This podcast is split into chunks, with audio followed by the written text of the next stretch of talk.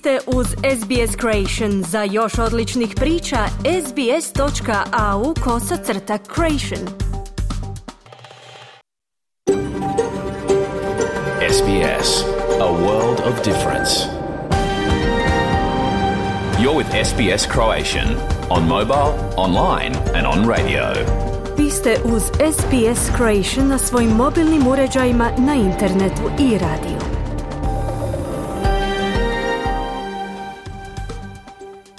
SBS odaje priznanje tradicionalnim vlasnicima zemlje s koje danas emitiramo program na hrvatskom jeziku. Izražavamo poštovanje prema narodu Vurundžer i Vojvurung, pripadnicima nacije Kulin, njihovim bivšim i sadašnjim starješinama. Odajemo priznanje i tradicionalnim vlasnicima zemlje i svih aboriđinskih naroda i naroda s otoka u Toresvom tjesnacu na čijoj zemlji slušate naš program. U 11. satu četvrtka 28. prosinca želim vam dobar dan iz studija SBS-a iz Melburna. Ja sam Marijana Buljan. Na početku smo jednosatno pregleda vijesti i aktualnosti iz Australije, Hrvatske i ostatka svijeta na hrvatskom jeziku. Pred kraj godine donosimo vam osvrte na 2023. A danas ćemo desetak minuta posvetiti pitanjima zdravstvene zaštite i javnog zdravlja u Australiji. Gost našeg programa danas je Zvonimir Kurtović, član savjeta Hrvatske vlade za dijasporu, a on komentira odluku o dodjeli financijske pomoći za 12 udruge i organizacija australskih Hrvata. U vijestima iz Hrvatske Eni Zebić ističe da hrvatska nacija u novu godinu ulazi s nekoliko bolesti, hripavcem, gripom i koronom, dok Željko Kovačević prenosi najavu najboljeg hrvatskog boksača Filipa Hrgovića da će u 2024. postati svjetski prvak. Program ćemo početi vijestima iz Australije i svijeta. Danas ih priprema Ana Solomon. Slušajte nas.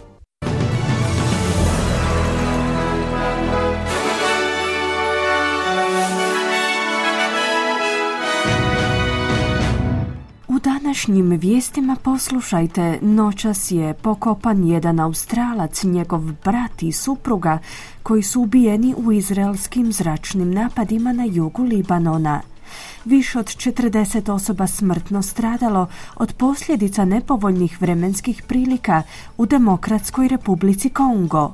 I američke dnevne novine New York Times tužile OpenAI i Microsoft zbog kršenja autorskih prava.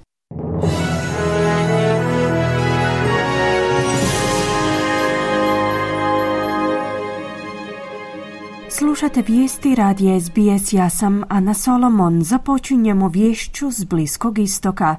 Noćas je pokopan jedan Australac, njegov brat i jedna Libanonka, koji su ubijeni u izraelskom zračnom napadu u gradu Bint Jibel na jugu Libanona.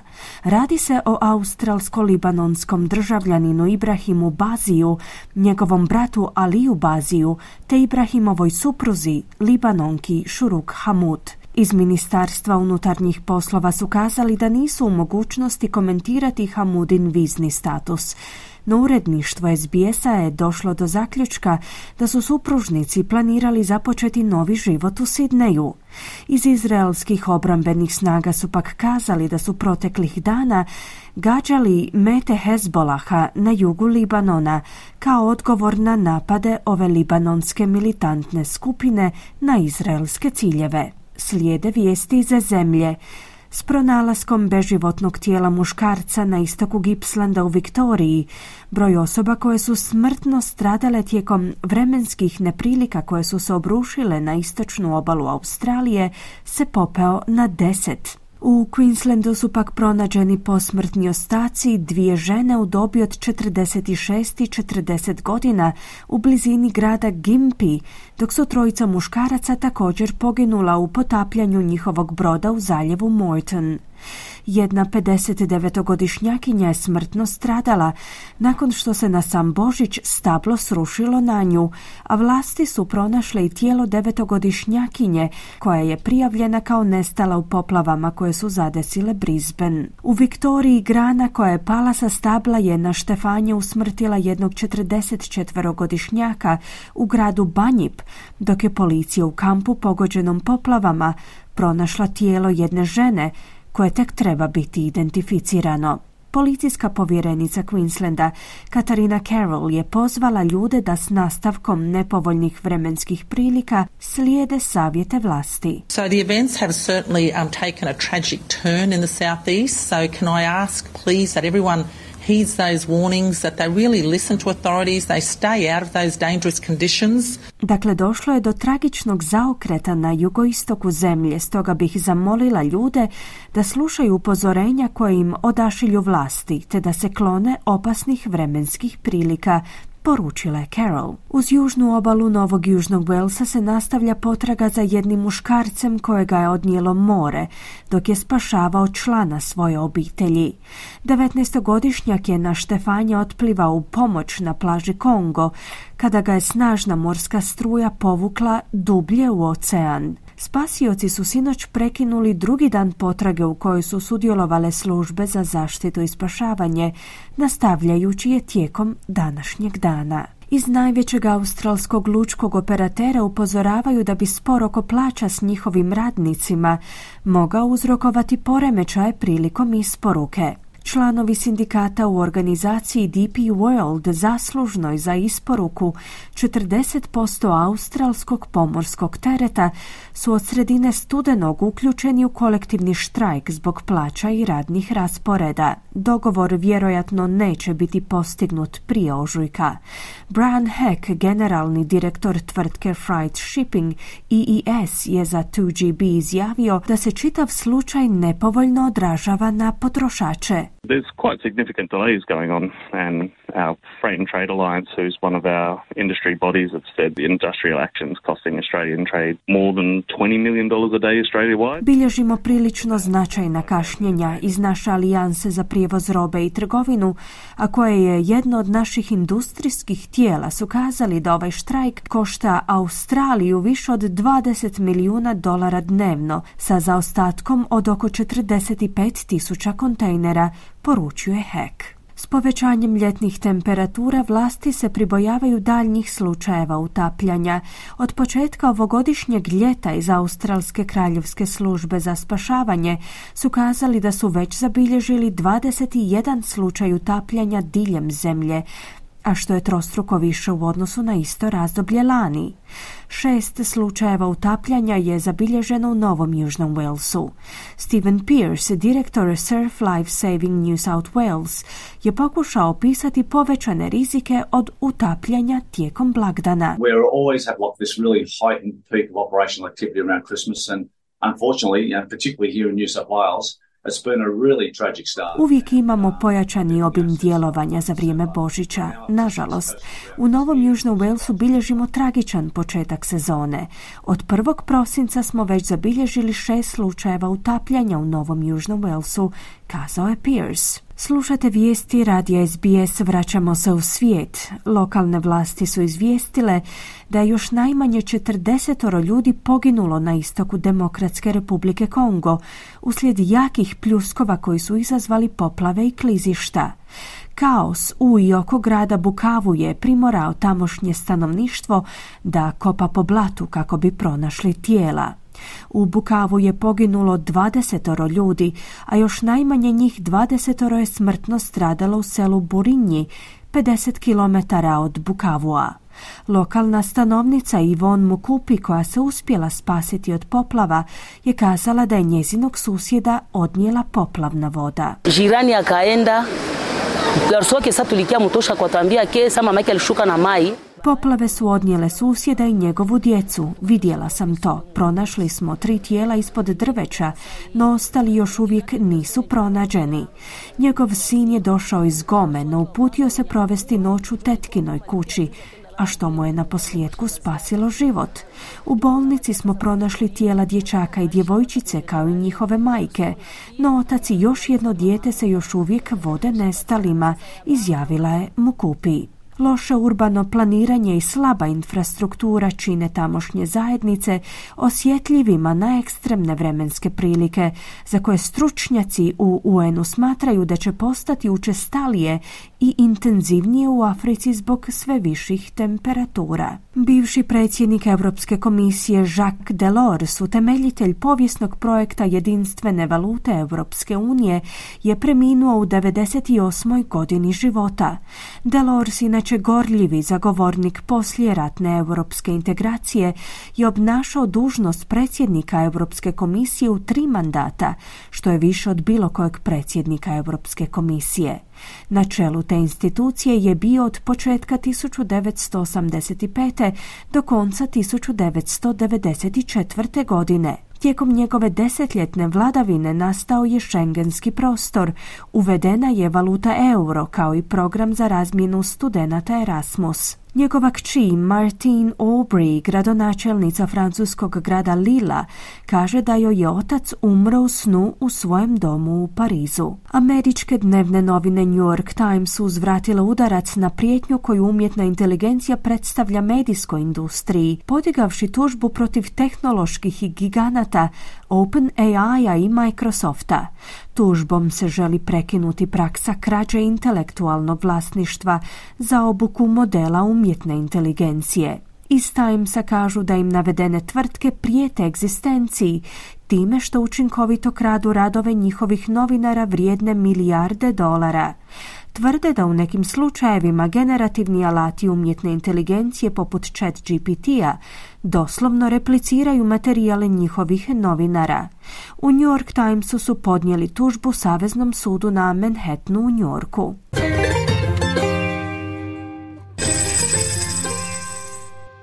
Danas jedan australski dolar vrijedi 0,68 američkih dolara, 0,62 eura te 0,54 britanske funte. I na koncu kakvo nas vrijeme očekuje tijekom današnjeg dana u većim gradovima Australije. Pert uglavnom sunčano uz najvišu dnevnu temperaturu do 30 stupnjeva Celzija. Adelaide mogućnost pljuskova i 29 stupnjeva. Melbourne također mogući pljuskovite 21 stupanj. Hobart manji pljuskovi 22. Kambera uglavnom sunčano 28. Sydney uglavnom sunčano i 31 stupanj. Brisbane djelomična na oblaka 36 i na posljedku Darwin gdje se očekuje mogućnost razvoja olujnog nevremena uz najvišu dnevnu temperaturu do 35 stupnjeva Celzija. Slušali ste vijesti radija SBS. Za više vijesti posjetite SBS News.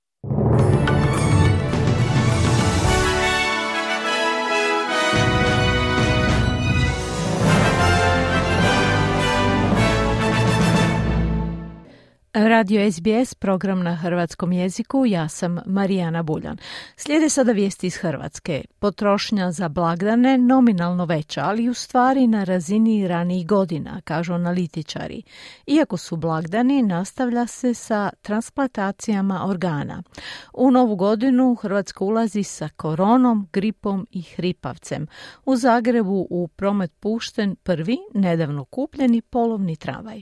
Više u izvješću Eni Denisa Zebića iz Zagreba. Prema podacima Porezne uprave Ministarstva financija, hrvatski građani su u prosincu potrošili 2 milijarde 648 milijuna eura, što je oko 400 milijuna eura ili 15% više nego u istom razdoblju prošle godine. Međutim, broj izdanih računa svega je 1% više nego godinu ranije, što iz toga iščitava ekonomista Zagrebačkog pravnog fakulteta Mladen Vedriš. Nemam uvjerenje da je realno potrošnja bila veća, tim prije što godinu dana ranije i stopa inflacije bila veća i sigurno su ljudi se i lakše odlučivali kupiti jer su smatrali ako nešto danas kupe da će zaštititi vrijednost novca, bilo tekućega prihoda, bilo onoga na štednji. Ministar financija Marko Primorac najavljuje za godinu pred nama dvostruko manju inflaciju nego što je bilo u ovoj godini očekujemo kako će u sljedećoj godini inflacija na prosječnoj godišnjoj razini biti nešto veća od 3%. To još uvijek nije nešto čime možemo biti zadovoljni, ali svakako pokazuje jasan i dobar i pozitivan trend 27. prosinca počinje u Hrvatskoj službena sezona zimskih popusta koja će potrajati do kraja veljače sljedeće godine, ali to nije ono pravo, ocjenjuje većina anketiranih građana. Mislim da to ne prati ono u Europi recimo. To nisu sniženja kakva bi trebala biti. Živio sam i radio sam vani i znam kad su sniženja, onda su to prava sniženja. I treba čekati možda malo i veća sniženja u smislu drugi i treći krug, ali eto, znači opet za novčanik, bar malo. Zahvaljujući kvalitetnom zakonu koji omogućuje doniranje organa umrlih osoba bez previše administriranja i zahvaljujući izvrsnim liječnicima u nekoliko hrvatskih klinika specijaliziranih za transplantaciju organa, Hrvatska je u tom zahtjevnom dijelu medicine u samome svjetskom vrhu. Tako su primjerice unazad 24 sata u Zagrebačkoj javnoj bolnici Merkur izvršene čak tri transplantacije jetre. Donirani organi stigli su ovoga puta iz Njemačke, Belgije i Austrije. Pročelnica Zavoda za anesteziologiju, intenzivnu medicinu i liječenje boli Jadranka Pavičić-Šarić. Umjesto radosti bijelog božića u KB Merkuru imamo radost transplantacija. Pacijenti su dobili novi organ, dobili su novi život na dar. Sretni smo, zadovoljni smo kad vidimo da naši pacijenti koji zapravo su smrtno bolesni, koji bez organa ne bi imali života, da su dobili organ, novi život i to nas posebno veseli. Kirurg u klinici Merkur Danko Mikulić. Ne smijemo zaboraviti i treću, treću važnu i, i ključnu komponentu bez koje ne bi bilo ovih uspjeha, a to su donori. Dakle, bez donora, isto tako bez hrabrosti i volje i dobrote njihovih obitelji u tim najtežim trenucima, za njih ne bi tih organa bilo i, i ovi ljudi ne bi dobili priliku. Ne? Tako da, prvenstveno njima hvala. U Hrvatskoj raste broj oboljelih od gripe, hripavca i korone, triju bolesti kojima su simptomi vrlo slični. Ove godine iznenadila i gripa koja se pojavila prije nego što se očekivalo. Ravnatelj Nastavnog zavoda za javno zdravstvo grada Zagreba, dr. Andrija Štampar, Branko Kolarić. Gripa nas je iznenadila malo ranije, imamo povećani broj prijeva, sad u zadnje dva tjedna 320 prijavljenih u Zagrebu, obično je to bilo negdje u siječnju. E, što se tiče e, covida, preko 2000 e, slučajeva smo imali prijavljenih u prosincu i oko 870 slučajeva hripavca, dakle ima puno respiratornih bolesti. Ima ljudi koji se liječe u bolnici i od covida i koji se liječe od gripe u bolnici i dalje od covida umire 20, 30, 40 ljudi tjedno na našoj infektivnoj bolnici. U svemu je jedina dobra stvar što kod građana raste interes za cijepljenje. Da, cijepljen se protiv covid ovo je sada taj booster četvrti, do sad sam tri puta cijepljen. Zaključila sam da je to ko i protiv gripe jednom godišnje preventivno i da je to najbolje. Broj oboljelih i broj hospitaliziranih od korone raste i na Kvarneru. Pomoćnica ravnatelja kliničkog bolničkog centra Rijeka Renata Dobrila Dintinjana. U ovom trenutku imamo 36 pozitivnih pacijenata od covid Od toga možemo reći da nam je 13-14 pacijenata hospitalizirano zbog covid a svi ostali su hospitalizirani radi svoje osnovne bolesti. Na jugu Hrvatske je osjetno manji broj oboljelih od covid kažu u Dubrovačkoj bolnici. Epidemiolozi očekuju nakon blagdanskih druženja porast broja oboljelih od sve tri bolesti. U srijedu je u Zagrebu izišao u promet prvi serije rabljenih novonabavljenih tramvaja proizvedenih 1996. godine, ali pred nekoliko godina temeljito obnovljenih. Ukupna cijena svih 11 tramvaja bila je 2,7 milijuna eura, a desna opozicija u Zagrebu prozvala je gradske vlasti da je to bačen novac i da su ti tramvaji stara krama. Tramvaji su kupljeni od njemačkog grada Augsburga, podsjeća predsjednik uprave Zagrebačkog javnog prijevoznika Z, Marko Bogdanović. Augsburg je vrlo sličan grad, odnosno praktično identičan grad Zagrebu što se tiče i radijusa koje mora tramvaj e, proći, napona, širine, tračnica i ove osnovne tehničke karakteristike, tako da je zapravo tramvaj praktično u Augsburgu bio spreman za Zagreb. Ovo je prvi od 11 kupljenih tramvaja koji ulazi u prometa Ostariće tijekom sljedeće godine, kaže glasnogovornik Zeta Domagoj Zeba.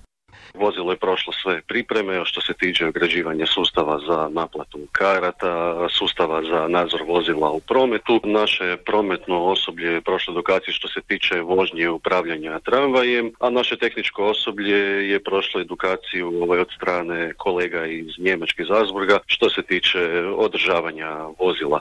Konačnu će ocjenu naravno dati putnici nakon nekoliko dana vožnje novim tramvajem, ali evo što za početak kaže vozač tramvaja Aleksandar Bulut, koji ga je u srijedu izveo na Zagrebačke ulice. Vožnja je mirna, tiha, glatka, ima dobre vozne karakteristike i odlične kočnice. Prilagodba nijedna nikada nije lagana, ali je bila uspješna i bilo dobro. Inače na zagrebačkim ulicama ima i tramvaja starih i 50 godina i više. Ovi njemački rabljeni tramvaji prijelazno su rješenje dok za dvije godine ne krenu stizati novi tramvaji kupljeni u Slavonsko-Brodskom Đuri Đakoviću njih 20. Za njih će biti potrošeno 40 milijuna eura, dakle 2 milijuna eura po komadu. Ovi rabljeni koštaju ispod 200 tisuća eura po komadu. Pratimo u medijima vijest o nevremenu na istoku Australije sa smrtnim posljedicama. Toliki broj žrtava neka bude još jedno upozorenje vlastima da se klimatske promjene mora vrlo ozbiljno shvatiti, a da lokalne i državne vlasti moraju sve napraviti da infrastruktura bude napravljena da izdrži i ovakve nagle udare. Pred po običaju tečaj nekoliko najvažnijih valuta po tečajnoj listi privatne Zagrebačke banke. Za 100 švicarskih franaka mogli biste dobiti 102 eura, za 100 engleskih funti 111 eura, za 100 američkih dolara 87 eura i za 100 australskih dolara 59 eura. Obrnuto za 100 eura mogli biste dobiti 90 švicarskih franaka, 80 engleskih funti, 105 američkih dolara i 155 australskih dolara. Gledam prognozu za sljedećih nekoliko dana. Do nove godine bit će stabilno, osim na staru godinu, nešto kiša na Kvarneru, a onda na prvi dan nove godine malo kiše svugdje, koja će dobro doći da se osvježimo nakon napornog slavlja. Mi se čujemo za sedam dana, a u moje ime želim svima vama sve najljepše i najveselije uz meni omiljenu želju. Špeka, luka i gemišta. Hvala Enisu na lijepim željama. Mi nastavljamo s sportskim vijestima. Najbolji hrvatski boksač Filip Hrgović najavio je u sljedećoj godini kako postaje svjetski prvak. Okupile se rukometna i vaterpolska reprezentacija prije nastupa na europskim prvenstvima, javlja Željko Kovačević. Najbolji hrvatski boksač, 31-godišnji Filip Hrgović u saudijskoj predstavnici Rijadu pobjedio nokautom 10 godine starijeg Australca Marka de Morija pred Božić za samo 76 sekundi borbe. Hrgović je Australca na pod poslao već nakon 40 sekundi Australac je digao, ali ga je Hrgović zasuo udarcima pa je de Morijev kut predao borbu. Hrgoviću je to 17. pobjeda u isto toliko borbi dok je de Mori doživio treći poraz u 44 borbe. Poznavatelji boksa tvrde kako je Hrgović ušao u najbolje godine za svoju kategoriju. Nakon drugih borbi otvorila mu se šansa da boksa sa Antonijem Joshuom. Britanac Joshua dvostruki je bivši svjetski prvak u teškoj kategoriji koji je držao naslove po VBA, IBF i VBO verziji između 2016. i 2021. 2017. njegovu pobjedničku boru protiv Vladimira Klička da ring i udruga boksački novinara Amerike proglasili su borbom godine. No to ne plaši Filipa Hrgovića koji je za novu TV rekao. Ja vjerujem da tek Ovaj, sljedeće godine moja karijera počinje, sljedeće godine ću postati svjetski prvak i nekako sad imam osjećaj da je to vrijeme, ovaj, da se sve posložilo, da imam dovoljno i mudrosti, i snage, i znanja, i iskustva i jednostavno su se kockice posložile. Izbornik Hrvatske muške rukometne reprezentacije Goran Perkovac okupio utorak u Zagrebu igrače i poveo ih na drugi dio priprema za Euro 2024. u Poreć.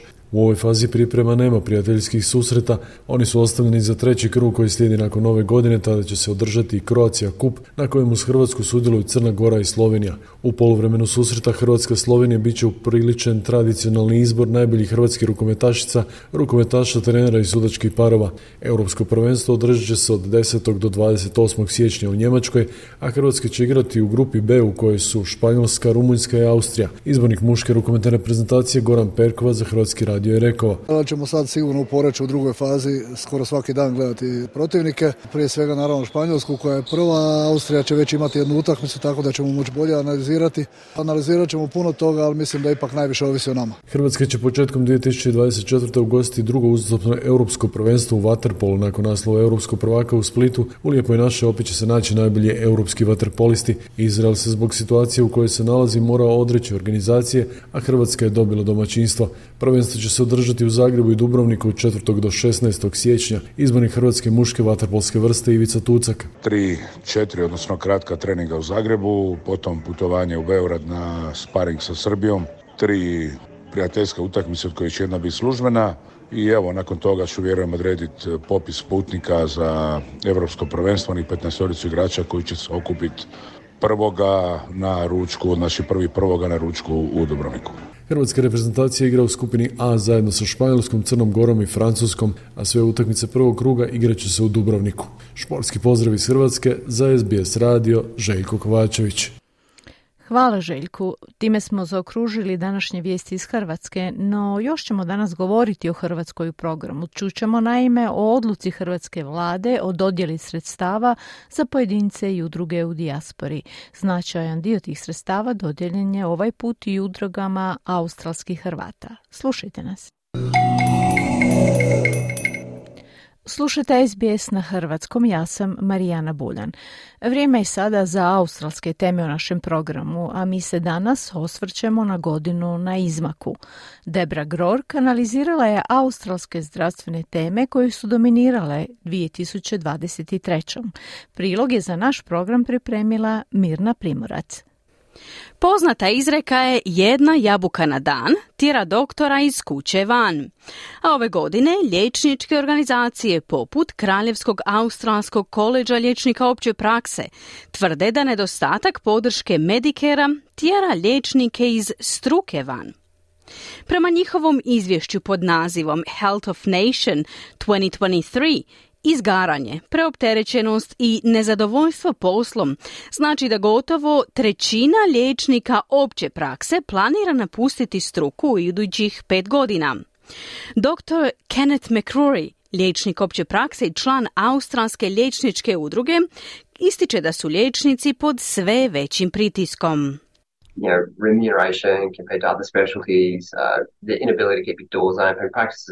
know, left, right and center because they can't afford Niže plaće u usporedbi sa drugim specijalistima, nemogućnost održavanja ordinacija otvorenima, zatvaranje ordinacije jer si ne mogu priuštiti nastavak besplatnog liječenja pacijenata.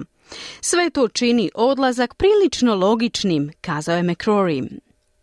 Još jedna tema ovogodišnjih naslova su zabrinutosti o pristupu NDIS-u, nacionalnoj šemi invalidskog osiguranja. Ministar NDIS-a Bill Shorten ističe važnost vraćanja programa izvornoj svrsi, te uvjeravanje država i teritorija da preuzmu veći udio financiranja kako NDIS ne bi bio jedina opcija za osobe s invaliditetom. The NDIS is not what it should be. It is not delivering the outcomes Australians with disabilities need and the Australian public expects. NDIS nije onakav kakav bi trebao biti, ne pruža rezultate koje Australci s invaliditetom trebaju, a koje australska javnost očekuje. Da bi NDIS ostvario svoj puni potencijal, potrebno je osvježenje, kazao je Shorten. Ovo zabrinjava zagovornike neuroraznolikosti koji strahuju od nedostatka podrške. Christine O'Connell dijeli svoje iskustvo sa NDIS-om i smanjenjem planova financiranja. I'd been hearing from other autistic people that they had had really big cuts to their plans when they were up for review and then Čula sam od drugih autističnih osoba da im je tijekom pregleda rečeno da su im planovi značajno smanjeni. Bila sam zabrinuta tijekom svog redovitog posjeta liječniku, a nakon toga sam stvarno dobila pismo sredinom siječnja koje mi je najavilo smanjenje financiranja za psihologa za 75%, što je za mene najvažnije, kazala je O'Connell. Ove godine se ispričalo preživjelima od talidomida. Premijer Anthony Albanese izrazio je žaljenje prema onima kojima je lijek prouzročio urođene mane, nakon što su upozorenja o sigurnosti lijeka godinama ignorirana. Preživjela Sue Jerome dijeli svoje iskustvo s nerazvijenim rukama i izazovima koji proizlaze iz utjecaja lijeka. When I was born, I was taken away and all mum heard the nurse saying, Oh my God. I had a lot of people laughing at me. Um, Kada sam se rodila, bila sam odvojena od mame i sve što je ona čula bila je medicinska sestra koja je govorila, o moj Bože. Ljudi su mi se smijali, a ja volim svoje ruke. Mislim, ovo sam ja, sviđaju mi se moji mali prsti. Ali kada sam u javnosti primjetim poglede, smješke i podsmijehe, kazala je Jerome. Covid je i 2023. godine bio redovita tema razgovora. Australija je najavila 12-mjesečnu istragu o svom odgovoru na pandemiju, no neće razmatrati odluke država i teritorija o karantenama, a Anne Ruston iz opozicije tvrdi da je to problem. Well, we're concerned that any inquiry that has not got the powers to compel the states and territories to participate Pa izražavamo zabrinutost da bilo koja istraga nema ovlasti prisiliti države i teritorije na sudjelovanje. To mora biti nazvano onime čime zaista jest. To je zaštita država i teritorija te potencijalno lovna vještice prema prethodnoj koalicijskoj vladi, jer su mnoge odluke koje su značajno utjecale na Australce tijekom pandemije bile odluke država i teritorija, stoga upozoravamo vladu da kada objave pojedinosti, mi ćemo biti vrlo kritični, kazala je Rusten. Vrhunac pandemije možda je prošao, no stručnjaci upozoravaju da se virus i dalje širi zemljom i svijetom. Pozivaju sve ljude da redovito obnavljaju svoje cijepljenje te razmisle o ponovnom nošenju maski na javnim mjestima.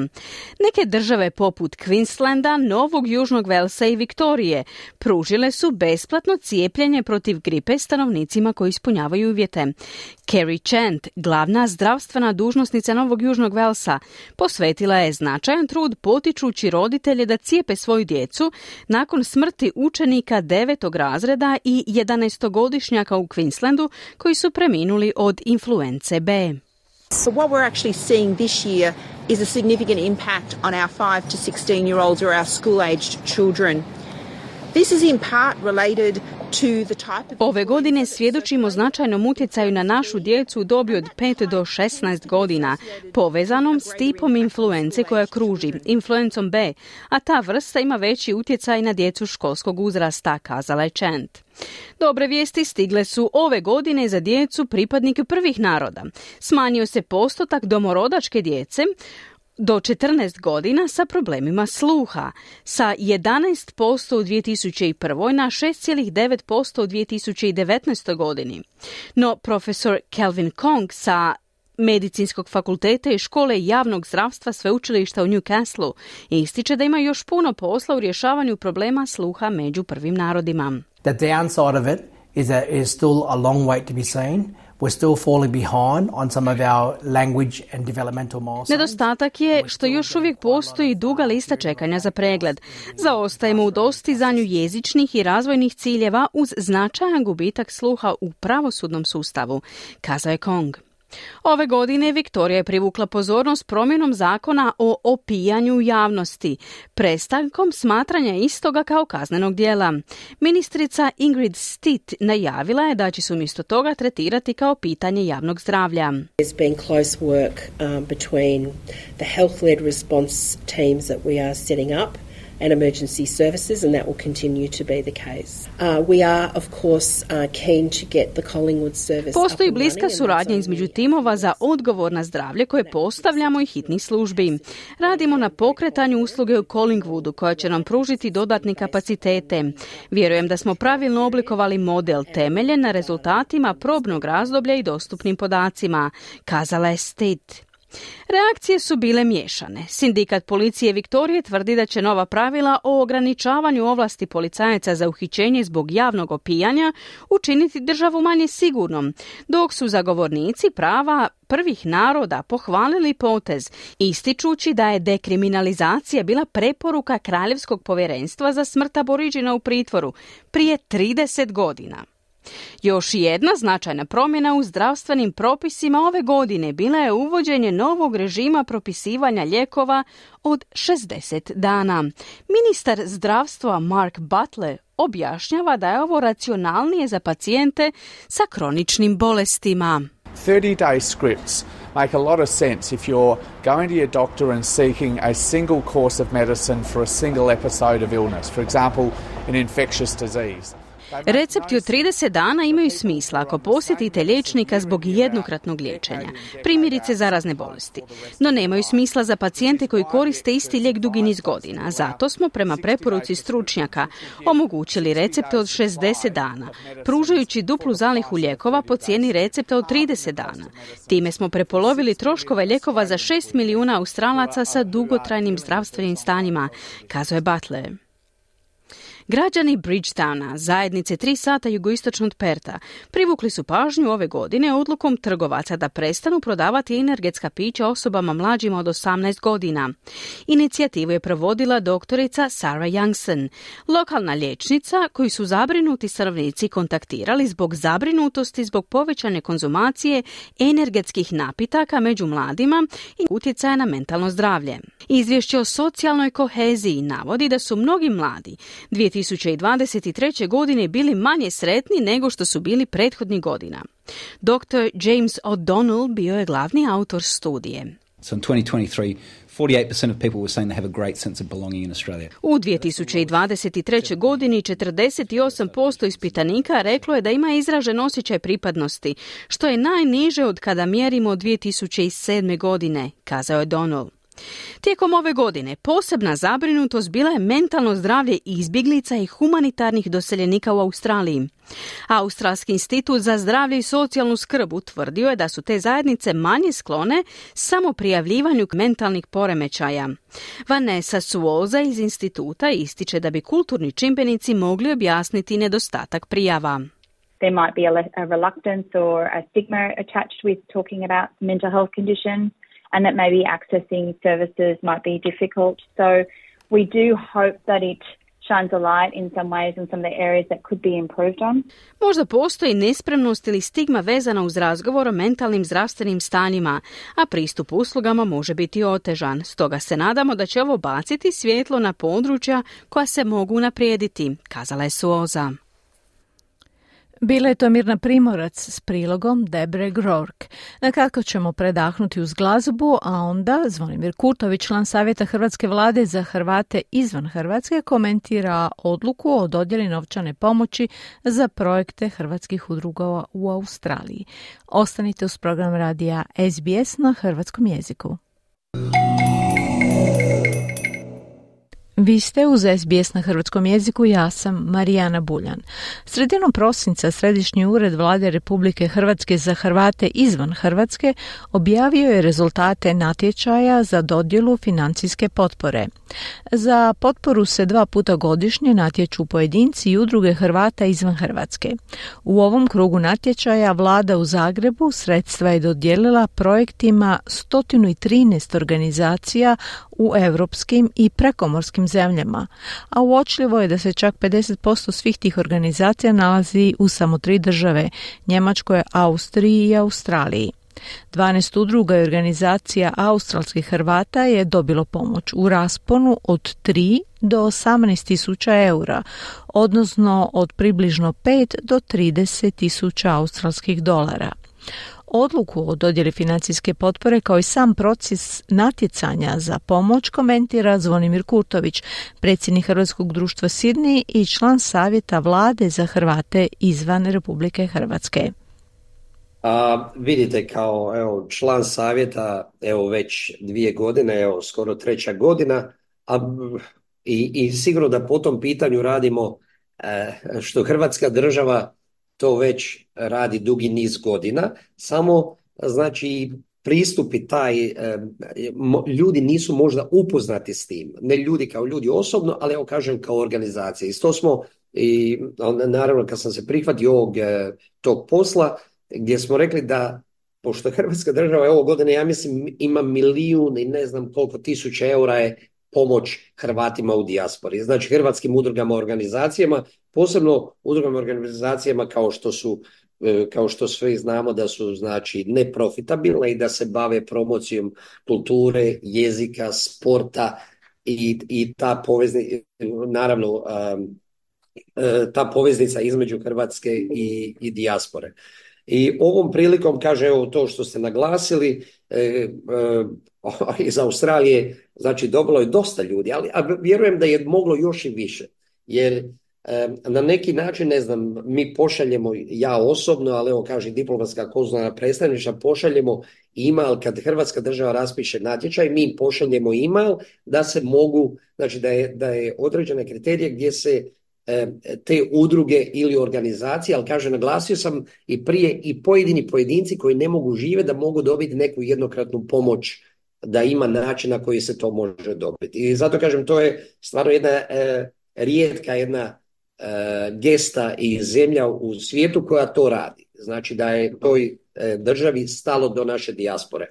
Evo kažem, e, vi ste to nabrojali, evo kažem, ima ih dosta, a kažem, vjerujem da je moglo biti više. I Hrvatska raspiše, država raspiše natječaj, savjet raspiše natječaj dva puta godišnje i evo ove prilike rekao bih, ja ne znam da bih sad nabrojao sve, ali kažem, Art Croatia School je dobila, Hrvatska Croatia House je dobilo, Hrvatski folklorni ansambl Sydney. Ovo je bilo za projekte, znači od svih tih organizacija i udruga, znači za projekte. Ovima treba kupiti nove, ne znam, nošnje, ovima treba, ne znam, ima, ima ih toliko puno, ali kažem, imam način na koji se to može napraviti, ima način na koji se to može dobiti i da nije to tako jako teško. Zato ovom prilikom još jednom bih apelirao na sve udruge, na sve organizacije, ako e, u, u budućnosti, znači biti, biti će opet iduće godine, da se prijave. Ja ću opet poslati email svim onima, ali ako ja nemam, nije do, kažem do mog broja imala nije teško doći. I po bilo kojem pitanju, ovom pitanju da može znači dobiti od ne znam od 5000, 3000 eura do ne znam može do 20.000. Zavisi od projekta, zavisi od, na, od, od načina za kojim je to što potrebno, oni to procjene, ali kaže ima određena kriterija po kojoj se to mora ispuniti, napraviti sve da bude otvoreno, transparentno. I evo, kažem, e, imamo priliku i, i onda znači olakšati radi tim udrugama, organizacijama koji mogu biti znači za budućnost i da i njima bude olakšan rad. Rekli ste da bi moglo još više biti organizacija, dobiti sredstva iz Hrvatske, no svejedno kad, kad pogledate u odnosu na prije možda dvije godine, jeste li zadovoljni brojem, rastom broja donacija iz Hrvatske i iz države? Pa vidite, jesam, ali jesam sigurno, ali kažem da još e, ono što ste vi nabrojali, 50% dođe Njemačka, Austrija, evo Australija. Znači, ajde nešto već, znači da radimo nešto. Jer kažem, ja individualno znam, poznajem dosta ovih ljudi iz ovih organizacija i kažem uvijek ja im pošaljem ima, ali onda oni, ja kažem, nemojte čekati do zadnji dan da se to treba ispuniti. Jer, kažem, nije to problem ispuniti i evo tu je, kažem, i generalni konzulat na usluzi, gospodin e, generalni konzul, gospodin Glasović, kažem, po bilo ko da imao neko pitanje, nazvao je mene ili imao vremena otići kod njega i pomogao im je to ispuniti, uputili smo ih, i, jer jako je važno da ta papirologija bude ok.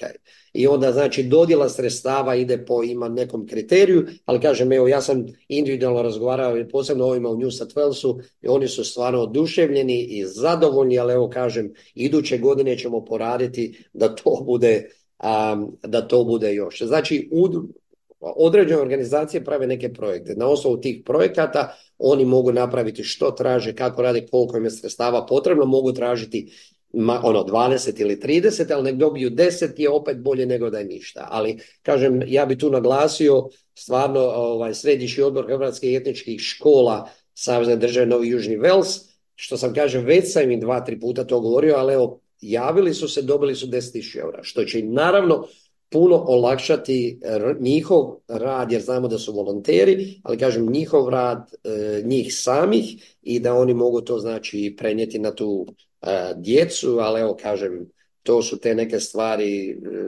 što se tiče kulture, pa tako i sporta, jezika, evo ne znam, imamo ih tu e, od katoličkih centara, znači svi oni su sportskih centara, sportskih udruga, mogu se javiti, mogu se obratiti. Čuli ste Zvonimira Kurtovića, jednog od tri predstavnika iz Australije u Savjetu Hrvatske vlade za Hrvate izvan Hrvatske. Ovim razgovorom smo se približili kraju našeg današnjeg programa, no imamo još dovoljno vremena podsjetiti se najvažnijih vijesti dana.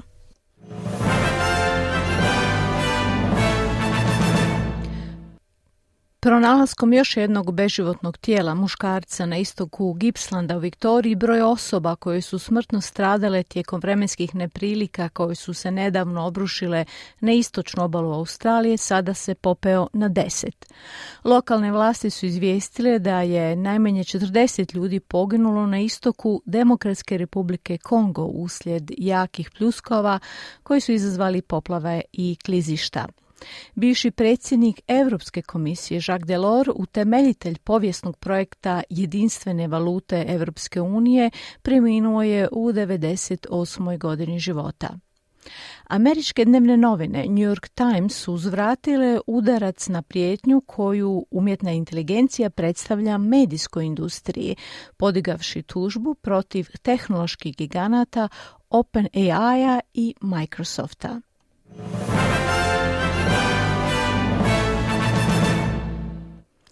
Slušali ste program e, Radija SBS na hrvatskom jeziku. S vama je bila Marijana Buljan. Hvala vam na pozornosti. Nadam se da možete biti s nama i sutra u isto vrijeme od 11 do 12 sati. Želim vam ugodan dan i do slušanja. Želite čuti još ovakvih tema?